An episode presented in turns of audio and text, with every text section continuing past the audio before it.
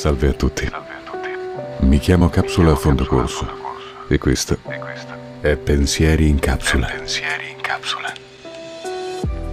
Oggi volevo tanto fare un video a tema natalizio sulla famiglia, sulla religione, sul loro rapporto con il Natale. Ma poi mi sono detto che quest'anno forse abbiamo bisogno di qualcos'altro.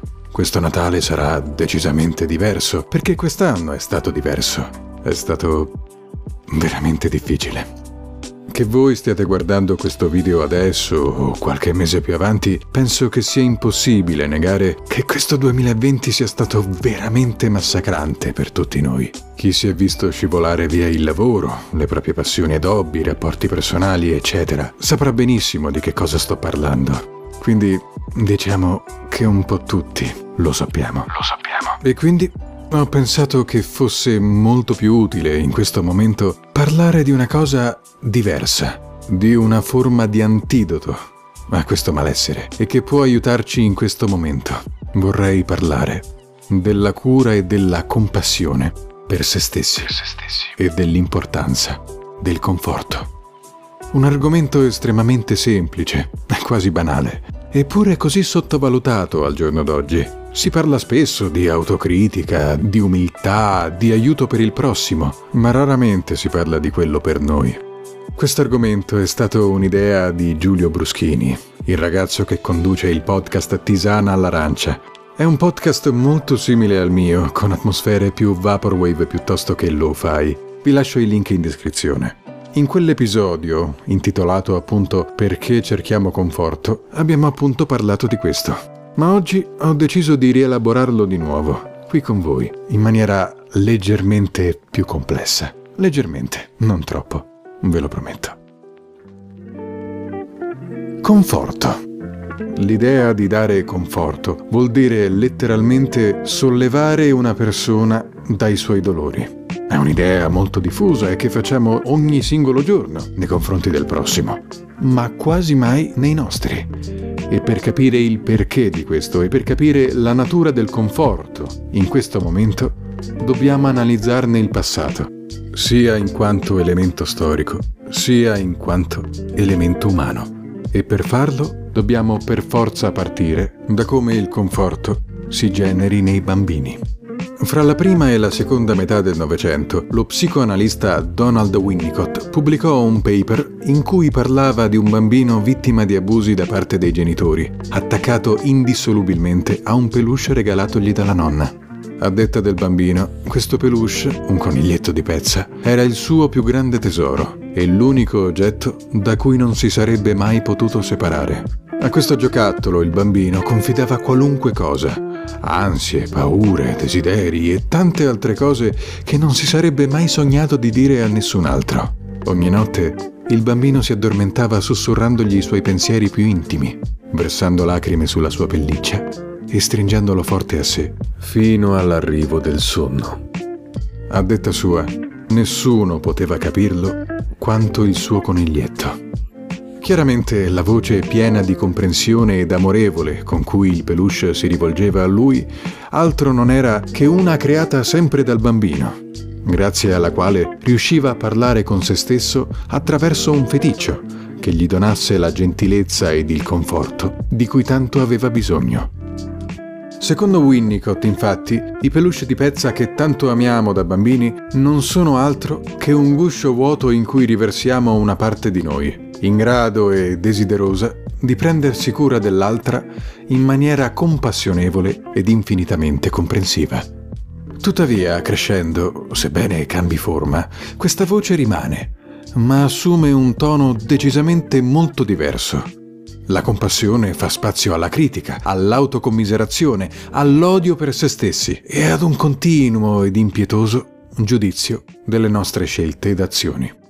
Non lavoriamo mai abbastanza, non guadagniamo quanto dovremmo, non realizziamo la metà di quello che gli altri si aspettano da noi, eccetera, eccetera. Quella parte che prima si prendeva cura di noi, adesso si è trasformata in un giudice spietato e pieno di insoddisfazione. Ma perché tutto questo? Perché veniamo trasformati dal mondo che ci circonda. Dal mondo che ci circonda. Prima ancora di Winnicott, Luther Holt, un altro esperto di psicologia infantile, scrisse nei suoi manuali che dovevano insegnare ai genitori e a chiunque avesse a che fare con infanti che, secondo lui, i bambini non dovevano essere presi in braccio fino ai sei mesi.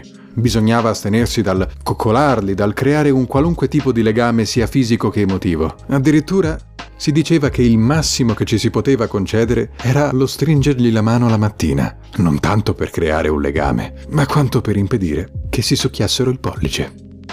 Il risultato di questo fu apparentemente un drastico aumento delle morti in culla, soprattutto negli orfanotrofi. Molti ricollegano a questo anche vari squilibri emotivi e psicologici molto diffusi allora. Eppure, ai tempi sembrava un ragionamento perfettamente sensato serviva a rendere i neonati più resistenti e indipendenti fin dai primi momenti della loro esistenza, in modo che fossero uomini più forti e donne più tenaci. Ma in cosa esattamente? Questo è solo un esempio di quello a cui il mondo ci obbliga a sottostare. Viviamo in un mondo individualista, ultracompetitivo e concentrato, anzi ossessionato sulla realizzazione personale Dobbiamo quindi essere forti, indipendenti, chiedere aiuto è da deboli, eccetera, eccetera. Prima però vi ho chiesto per cosa dovevano diventare più forti e migliori, secondo Holt, i bambini come adulti del domani. È semplice. Per il lavoro, per il nostro scopo nella società come suoi semplici ingranaggi. Un uomo forte si spezza la schiena senza lamentarsi e piangere. Una donna forte si prende cura di tutti i bambini che il mondo gli chiede di avere, secondo la logica di quegli anni.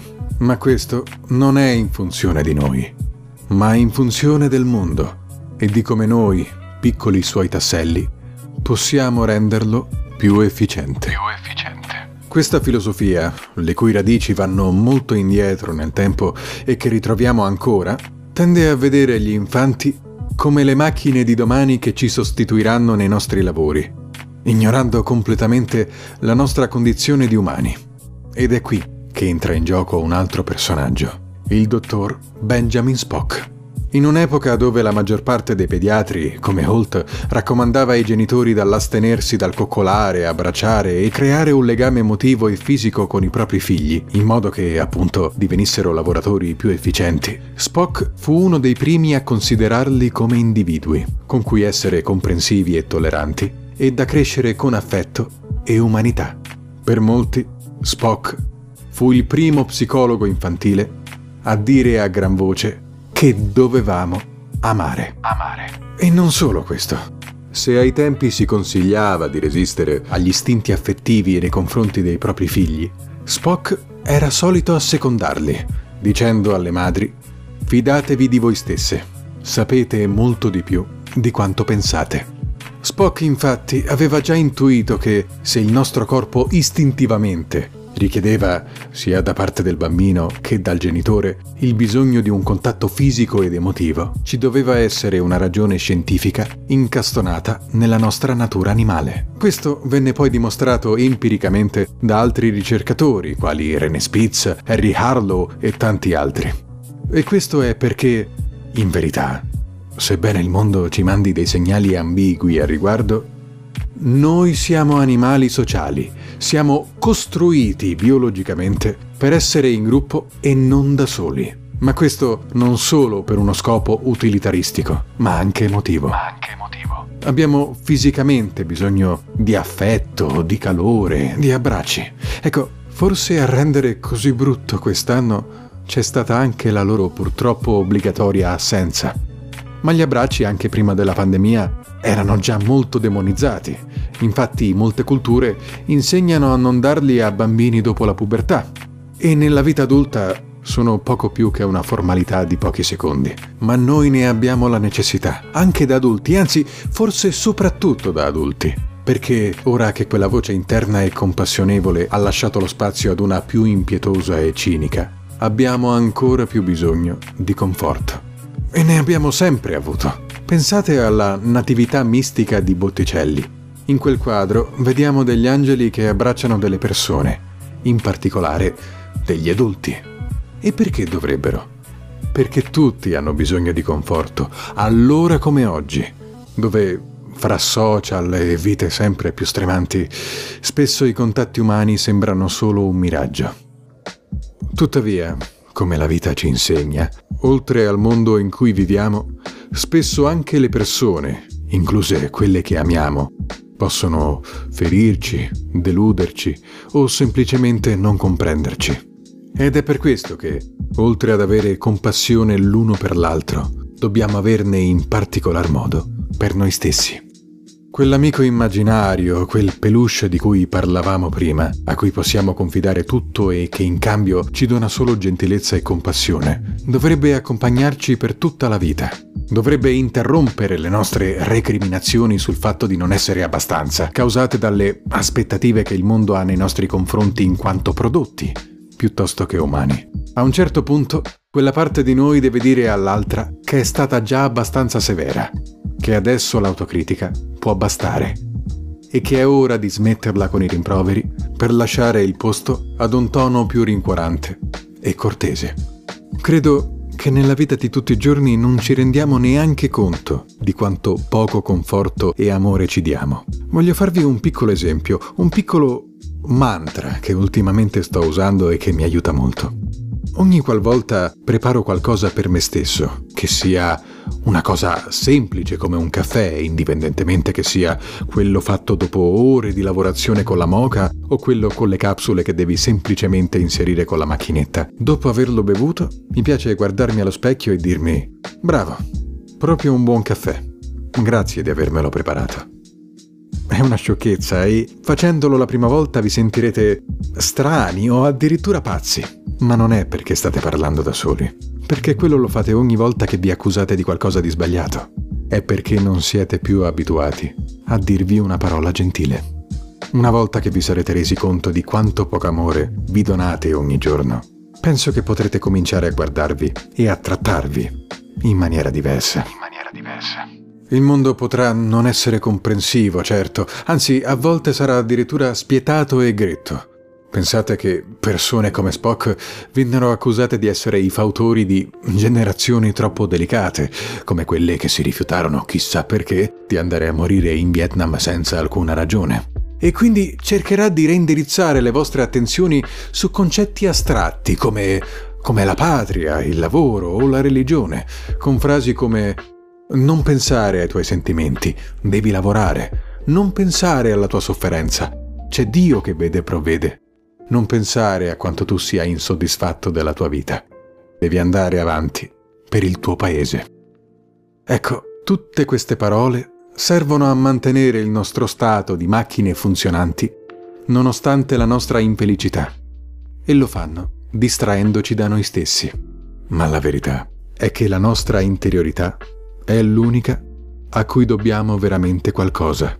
Ed è per questo che dobbiamo essere noi ad avere compassione di noi stessi, essere quell'abbraccio, quella parola dolce, quel conforto di cui tanto abbiamo bisogno. Vi ringrazio per avermi ascoltato. Vi ringrazio per avermi